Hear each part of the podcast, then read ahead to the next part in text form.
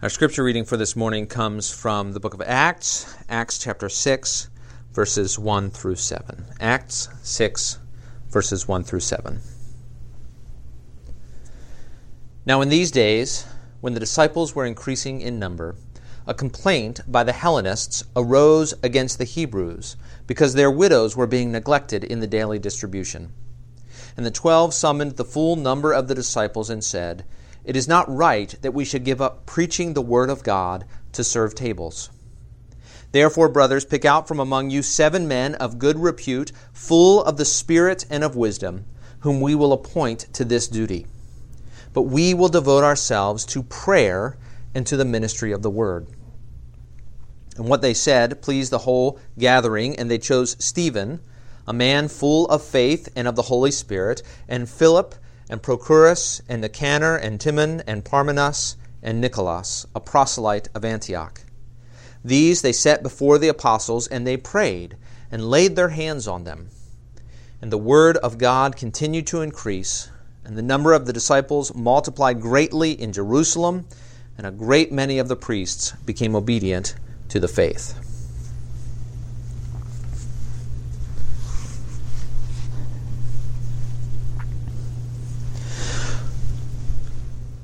Some of you may be tired of the Shepherd series by now. It's a, little bit like a lecture series on corporate management. I mean, who wants to go to that? Jesus is, is like the owner of the church, the Holy Spirit is the chief executive, which of course makes elders and deacons middle management.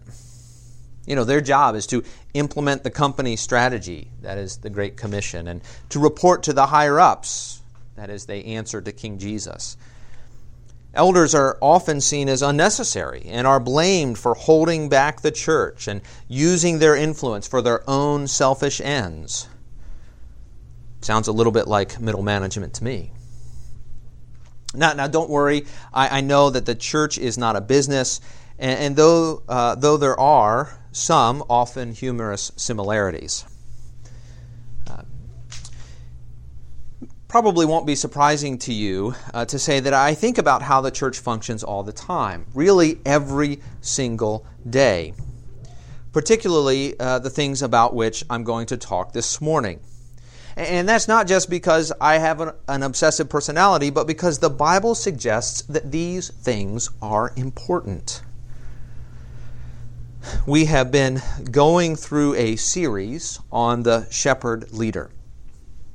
We've looked at the role of the shepherd leader in 1 Peter chapter 5 that the role of the shepherd leader is that of pastoral oversight, particularly exercised through modeling and teaching. Then we looked at the qualifications of the shepherd leader in 1 Timothy chapter 3, uh, both the moral qualifications and then sort of the basic people and teaching skills that are necessary uh, to fulfill the role of shepherd. And last time we looked at the authority of the shepherd leader in Mark chapter 10. Uh, we saw that the shepherd leader is a servant leader who, as a steward of Jesus' authority, exercises that authority to serve others for the good of the sheep. This week, we're going to look at the partner of the shepherd leader in Acts chapter 6. We're going to look at the deacon. We're going to look at the relationship between the deacon's role and the elder's role.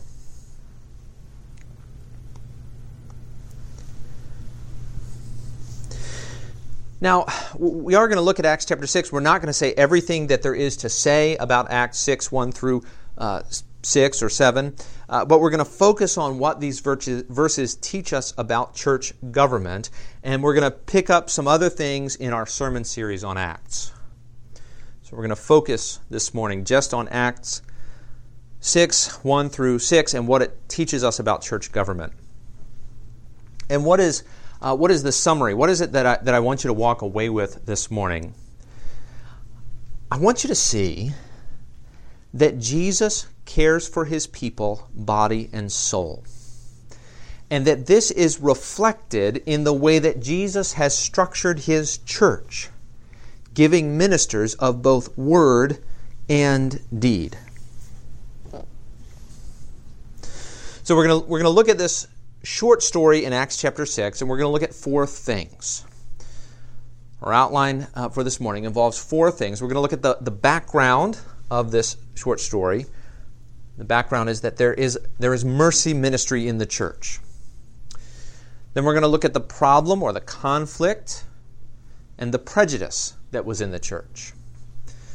We're going to look at the solution, and, and, which is a twofold ministry in the church. And finally, we're going to look at the process, which is how uh, the leaders are chosen and appointed in the church.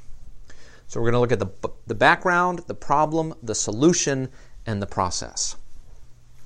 First, the background. Verse 1. Verse 1 says, Now in these days, when the disciples were increasing in number, a complaint by the Hellenists arose against the Hebrews because their widows were being neglected in the daily distribution. You see, from the earliest days, the church cared for its poor. You, you, see this from Acts chapter 2, verses 44 and 45, which says, And all who believed were together and had all things in common, and they were selling their possessions and belongings and distributing the proceeds to any, uh, to all, as any had need. Acts 4, 32 to 35 says, Now the full number of those who believed were of one heart and soul, and no one said that any of the things that belonged to him was his own, but they had everything in common. There was not a needy person among them, for as many as were owners of lands or houses sold them and brought the proceeds of what was sold and laid it at the apostles' feet, and it was distributed to each as any had need. And so from the start, the church was caring for its poor. And this is really just, they were, they were living in accordance with the Old Testament law, which encourages Israel to care for the poor and the fatherless and the widows see that especially in the book of Deuteronomy. And so the first thing to notice is that mercy ministry is part of the ministry of the church from the start. It is overseen in the beginning by the apostles themselves. Now, the, New Testament goes on to say that uh, if, if you are a Christian and you have a poor relative in the church, a poor widowed mother perhaps, you should take the responsibility to care for that person upon yourself. Not allow that person and their needs to be a burden on the church. Paul says that in 1 Timothy 5:16. But the point here, and, and even there, is that if someone in the church is unable to care for their own needs, the church should provide for them. Now, this is not about giving uh, uh people a free ride. 2 Thessalonians 3 10 to 12 uh, says, uh, If anyone is not willing to work, let him not eat. But of course, as we know, willingness to work is not the same as ability to earn a livable wage. And so, within the context of both 1 Timothy and Acts, right, the focus is on widows who were unable to earn much of a living in that culture. These were not lazy, able bodied young people, but godly older widows who lacked not the desire, but the ability or maybe even the opportunity to earn a living. Okay, so here's the question for us right from the start Are there physical needs in our congregation that as a congregation we can and need to address. To be sure, we need to do good to all people, but especially to those of the household of the faith. And so that is our, our first question, the first question we need to address. Why is this so important? Well, it's important because Jesus cares for his sheep.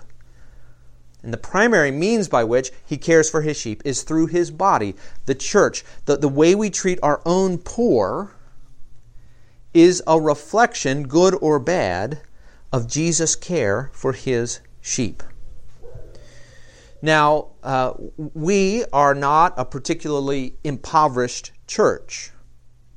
There, there may be needs here and there, and it is imperative that we address them. But, but just because we are not an impoverished church does not mean that we are then therefore free from this call fact, during much of Paul's ministry, he took up a collection for the needy church in Jerusalem.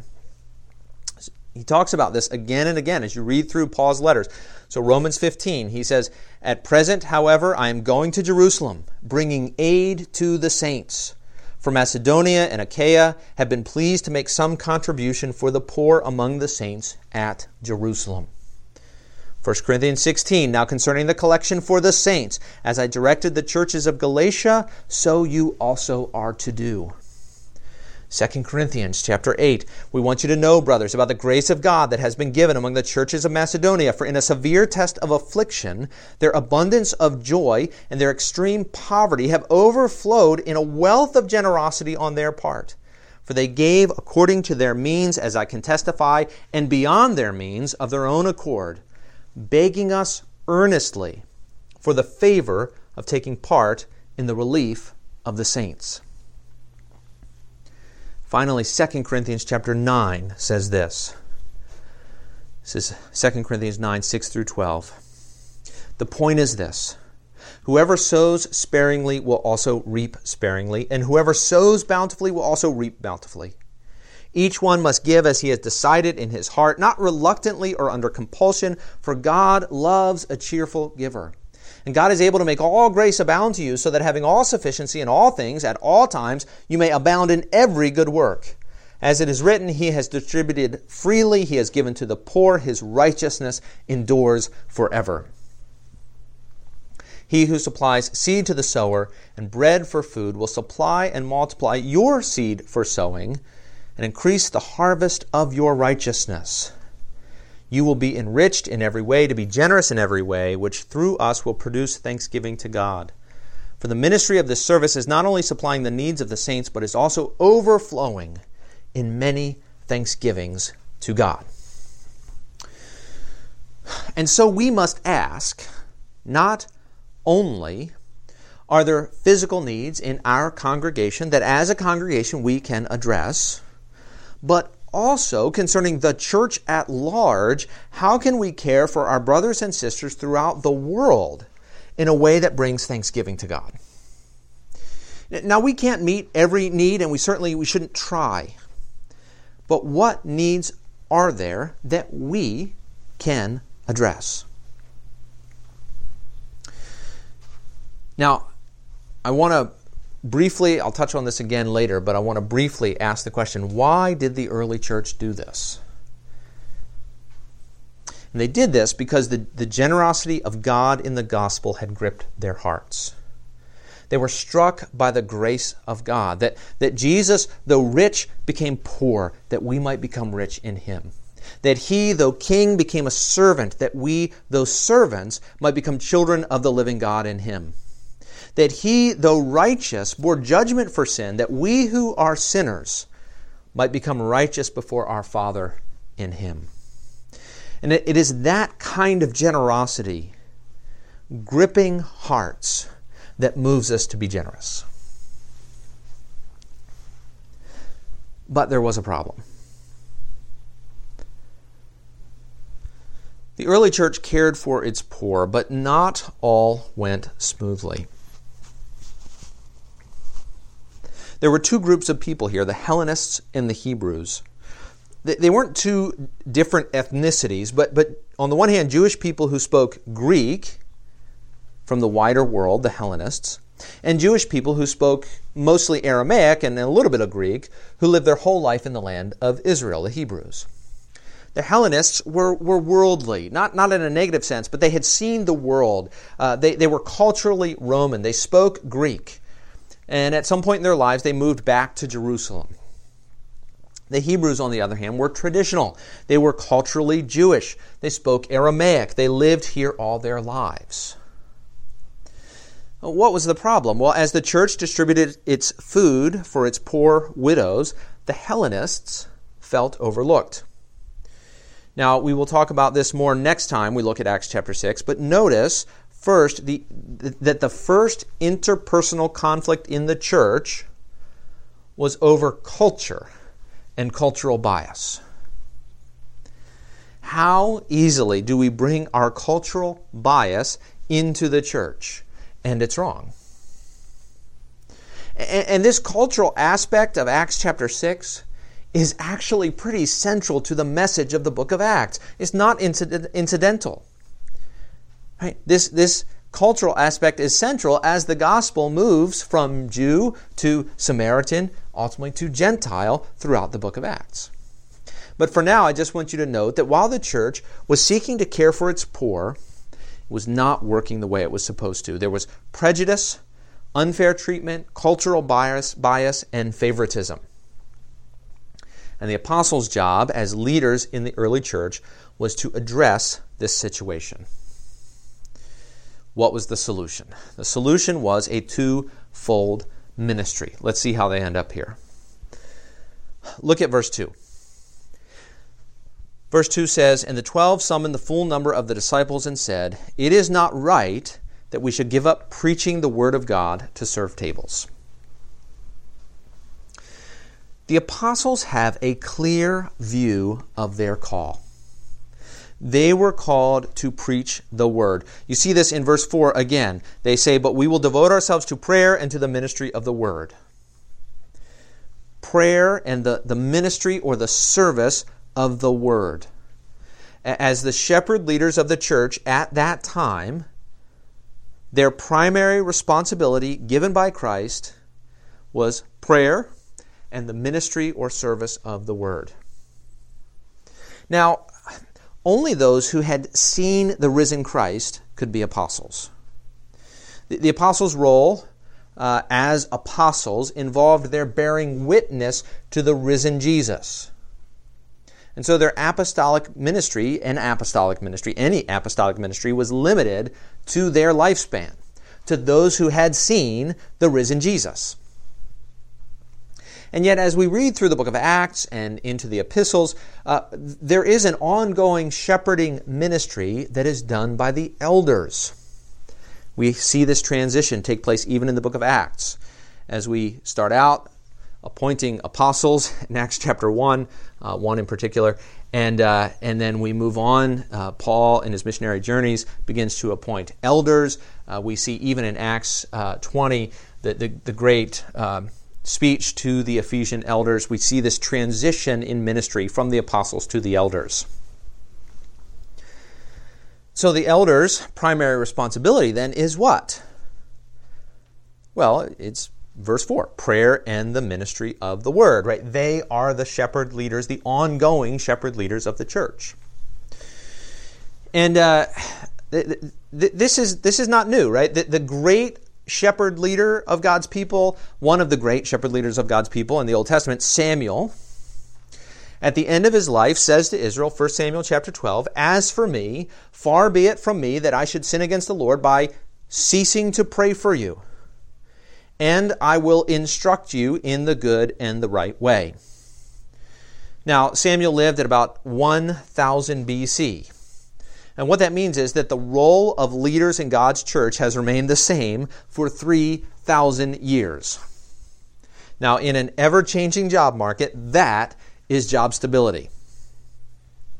The shepherd's role is to patiently persevere in prayer and in the proclamation of the word. It is a narrowly defined but an enduring job description.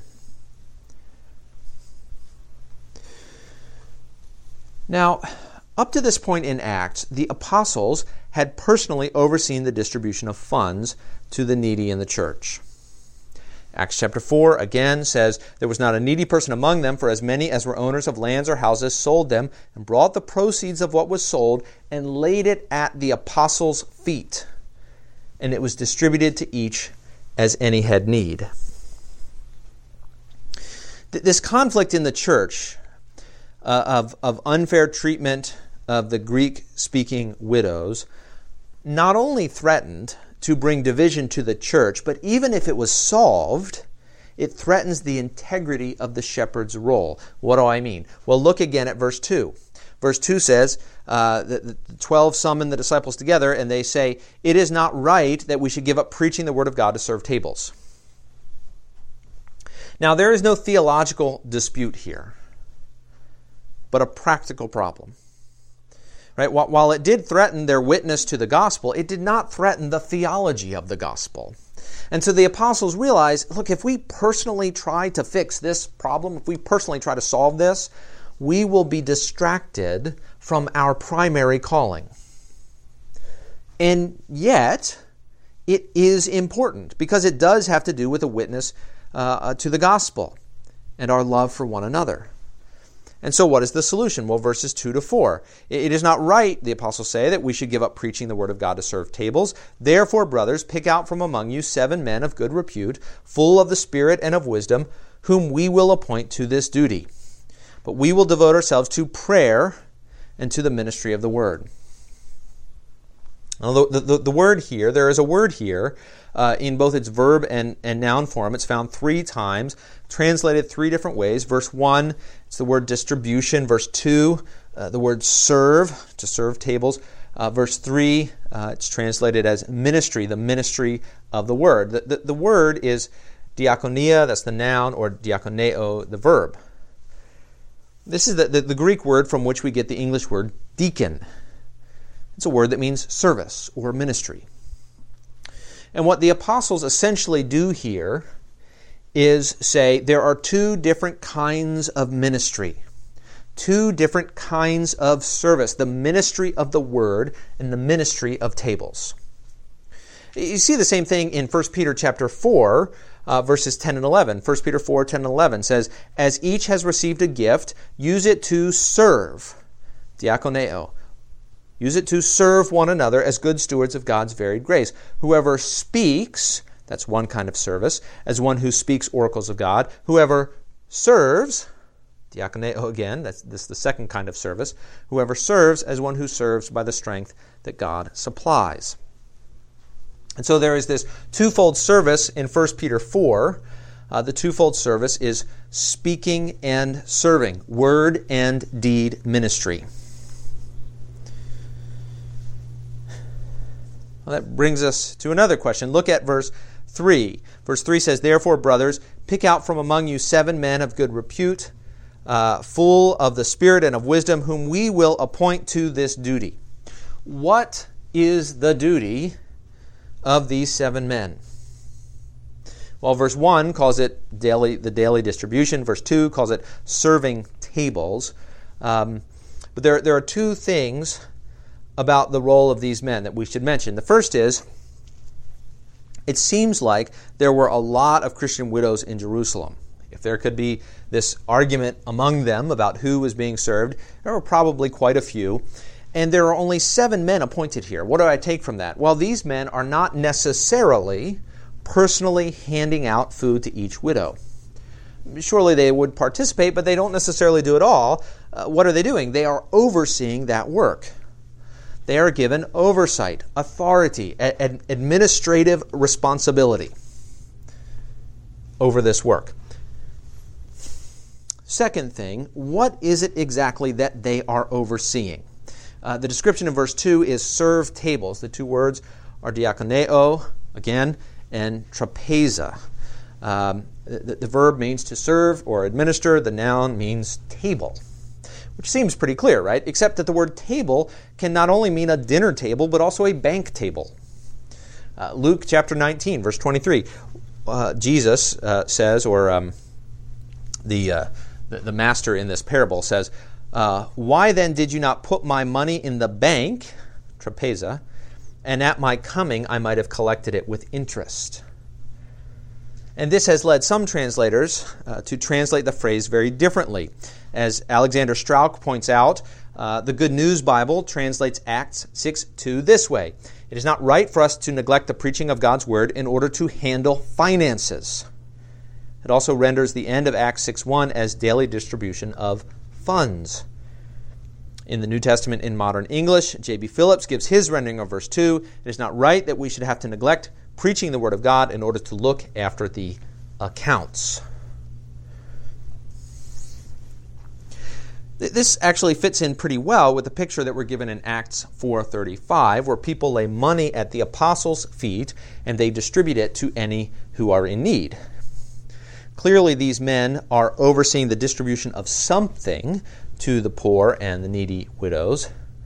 Whether that is the distribution of food or of funds actually may be a bit unclear, but it, it's almost irrelevant because it amounts to the same thing. They're distributing to the poor and needy what the poor and needy in the church need. The apostles, in order to preserve their ministry of the word, appointed some to the ministry of tables, whether food or finances, whether the dinner table or the Excel spreadsheet. Okay, two more questions here about this point. Is this really about deacons? Uh, these seven are not called deacons, and yet Presbyterians in particular insist that this is the founding of this office. Why? Well, first, as we've seen, the words diaconia and diaconeo are used. So even if, if these men are not called deacons or servants, capital S, servants, uh, they are deaconing, they are serving. Uh, second, it's uh, clear, uh, this passage gives a very clear and practical and functional division between word ministry and deed ministry, between speaking and serving, a division found elsewhere. 1 Peter 4, for example. Third, if someone insists, but they're not called deacons in Acts 6, okay, fine, fair enough. But even if they're not officially deacons yet, their ministry is a prototype of the diaconal role. And so, whether we call these seven men deacons or a prototype of the diaconal role doesn't really matter to me. The point is, we see here a precedent for the division of labor in leading the church. There are those who lead overall and spiritually, who pray and who preach. There are those who lead in caring for the practical needs of God's people, which frees up teachers to do their work. Well, what does this tell us about the role of elders and deacons today? First, elder, the elder's role is narrowly defined. It's pray and preach. Prayer, we should note in uh, the words of the apostles, comes first. We will devote ourselves to prayer and to the ministry of the word. Now, uh, again, we've talked about the elder's role already. We've fleshed that out in a previous sermon. Let me just add this here. It is incredibly easy for elders to get sidetracked from this calling. And it is incredibly important that elders don't get sidetracked from this calling.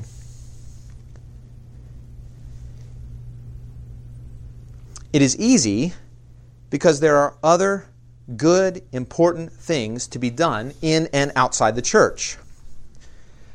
Nevertheless, it is not right that we should give up preaching the Word of God to serve tables. There are so many things that I could be doing, that I want to do, that I feel drawn to do because they are important for us as a church. But it is not right that I should give up preaching the Word of God to serve tables. That means that, that whatever we do by way of mercy ministry, I'm not likely to be the person leading it. It's not because I don't desire it. It's not because I don't see its importance. It, it, it is because it is not right that I should give up preaching the Word of God to serve tables. There is a division of labor in the church. That is not my calling, as important as it is. What that means is, of course, it is on you as a, congregation, as you see the needs and opportunities out there to lead the way. And of course, as we develop deacons, they will take an active role in that as well.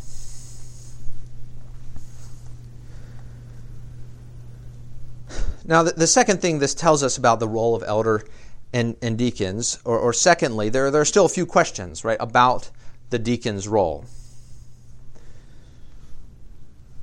There are really uh, three broad views out there about what a deacon does. Um, there are a lot more than that, but three in particular, three that you might find in more Presbyterian and Reformed circles. Uh, the first is that the deacons only oversee mercy ministry, that is, care for the underprivileged in the church. And the argument is pretty simple. Acts, uh, in Acts, we see these men appointed to oversee the care of widows, no more, no less. It's about the daily distribution of either food or funds to those in need. And so the deacons oversee mercy ministry nothing else. Second view uh, deacons oversee the care of the physical needs of the church, whatever they may be. You know, often deacons end up caring for the building. That is a physical, practical need in the church.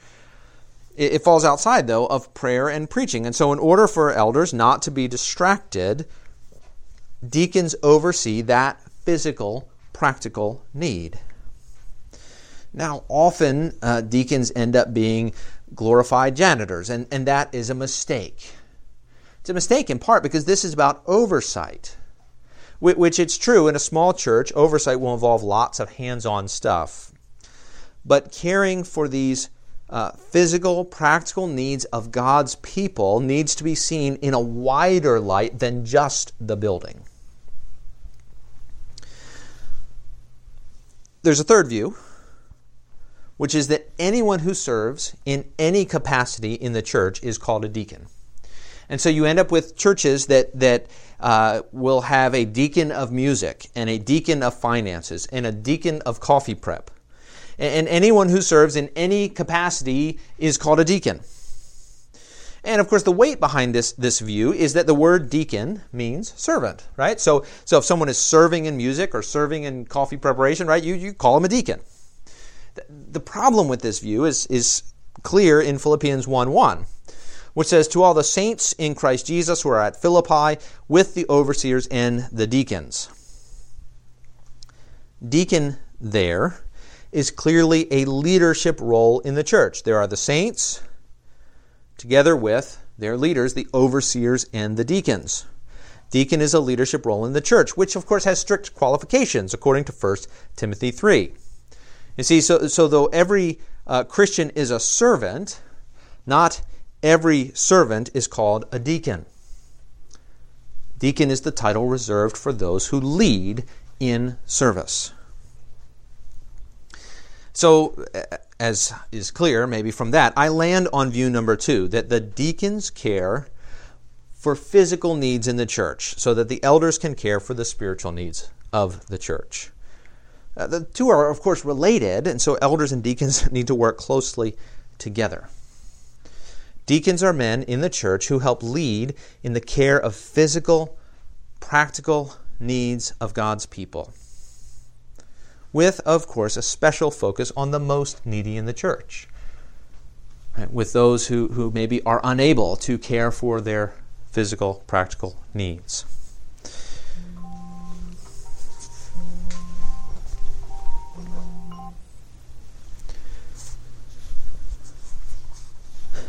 Now, of course, it's not that deacons do everything in the church. As elders, uh, equip the church for the work of ministry so that the whole body, speaking the truth in love, builds itself up.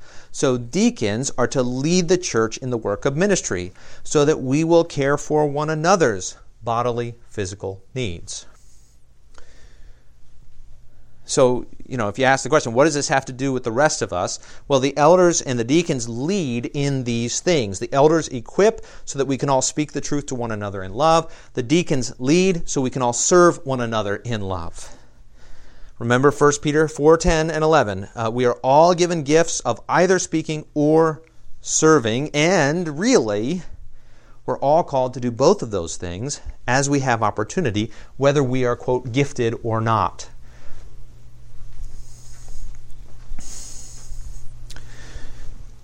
All right, there's, there's one last point on the outline, and that's process. We as a church want to do what God has called us to do in the way that God has called us to do it. And it is true, or may be true, that we get a bit obsessive about that at times. But uh, I want to point out the process by which these men come into this role. The apostles, as leaders, could have simply picked seven guys and been done. But they didn't do that. Look at verse 3. The apostles say, Therefore, brothers, pick out from among you seven men of good repute, full of the Spirit and of wisdom, whom we will appoint to this duty.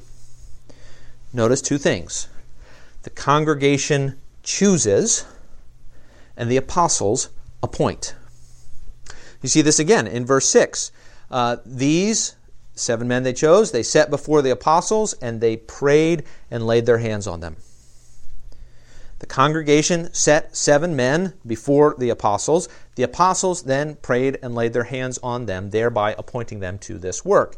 This is how we do leadership in the church. The congregation votes, chooses, the elders appoint. We use the word ordain. This means that, that uh, the elders never appoint someone the congregation doesn't want to a leadership position, right? Because the congregation chooses, they vote. But it also means that the elders have the final say, uh, veto power, as it were, right? They have the final say as to who and who is not appointed. Uh, by the way, once again, this is not unique to Acts chapter 6, but is actually consistent throughout the life of God's people. Uh, sure, there are exceptions, particularly those who are in the, the, the, the highest or the unrepeated kinds of leadership. And so Samuel, you know, anoints David by God's direct appointment. Jesus appoints the 12 apostles.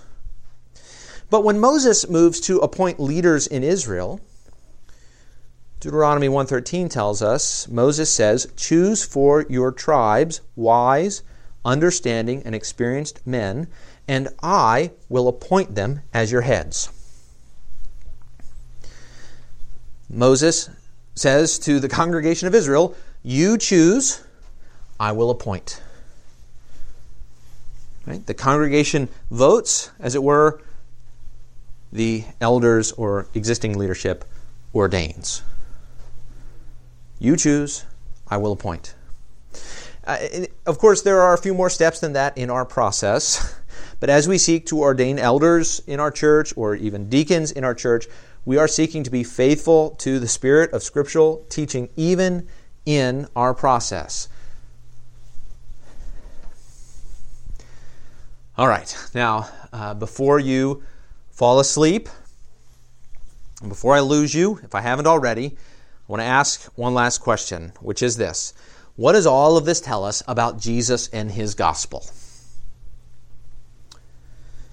I'm going to answer briefly. First, Jesus cares for his people, body and soul. This is reflected in the way that Jesus has structured his church, giving ministers of both word and deed, elders and deacons. Second, again, it's very easy for ministers of the gospel to get distracted by so many good things. But Jesus wants his gospel clearly, regularly, boldly proclaimed so that people can come to know his grace, that he bore our sins in the cross, that he offers reconciliation to the Father, that he pours out new life by his Spirit on his church. That Jesus, though rich, became poor that we might become rich. It is that message of the free grace of God in the cross that will make us generous people. A community who strives to care for the needy and the poor and the widows and the orphans as a reflection of God's loving care for us in the cross and in the resurrection.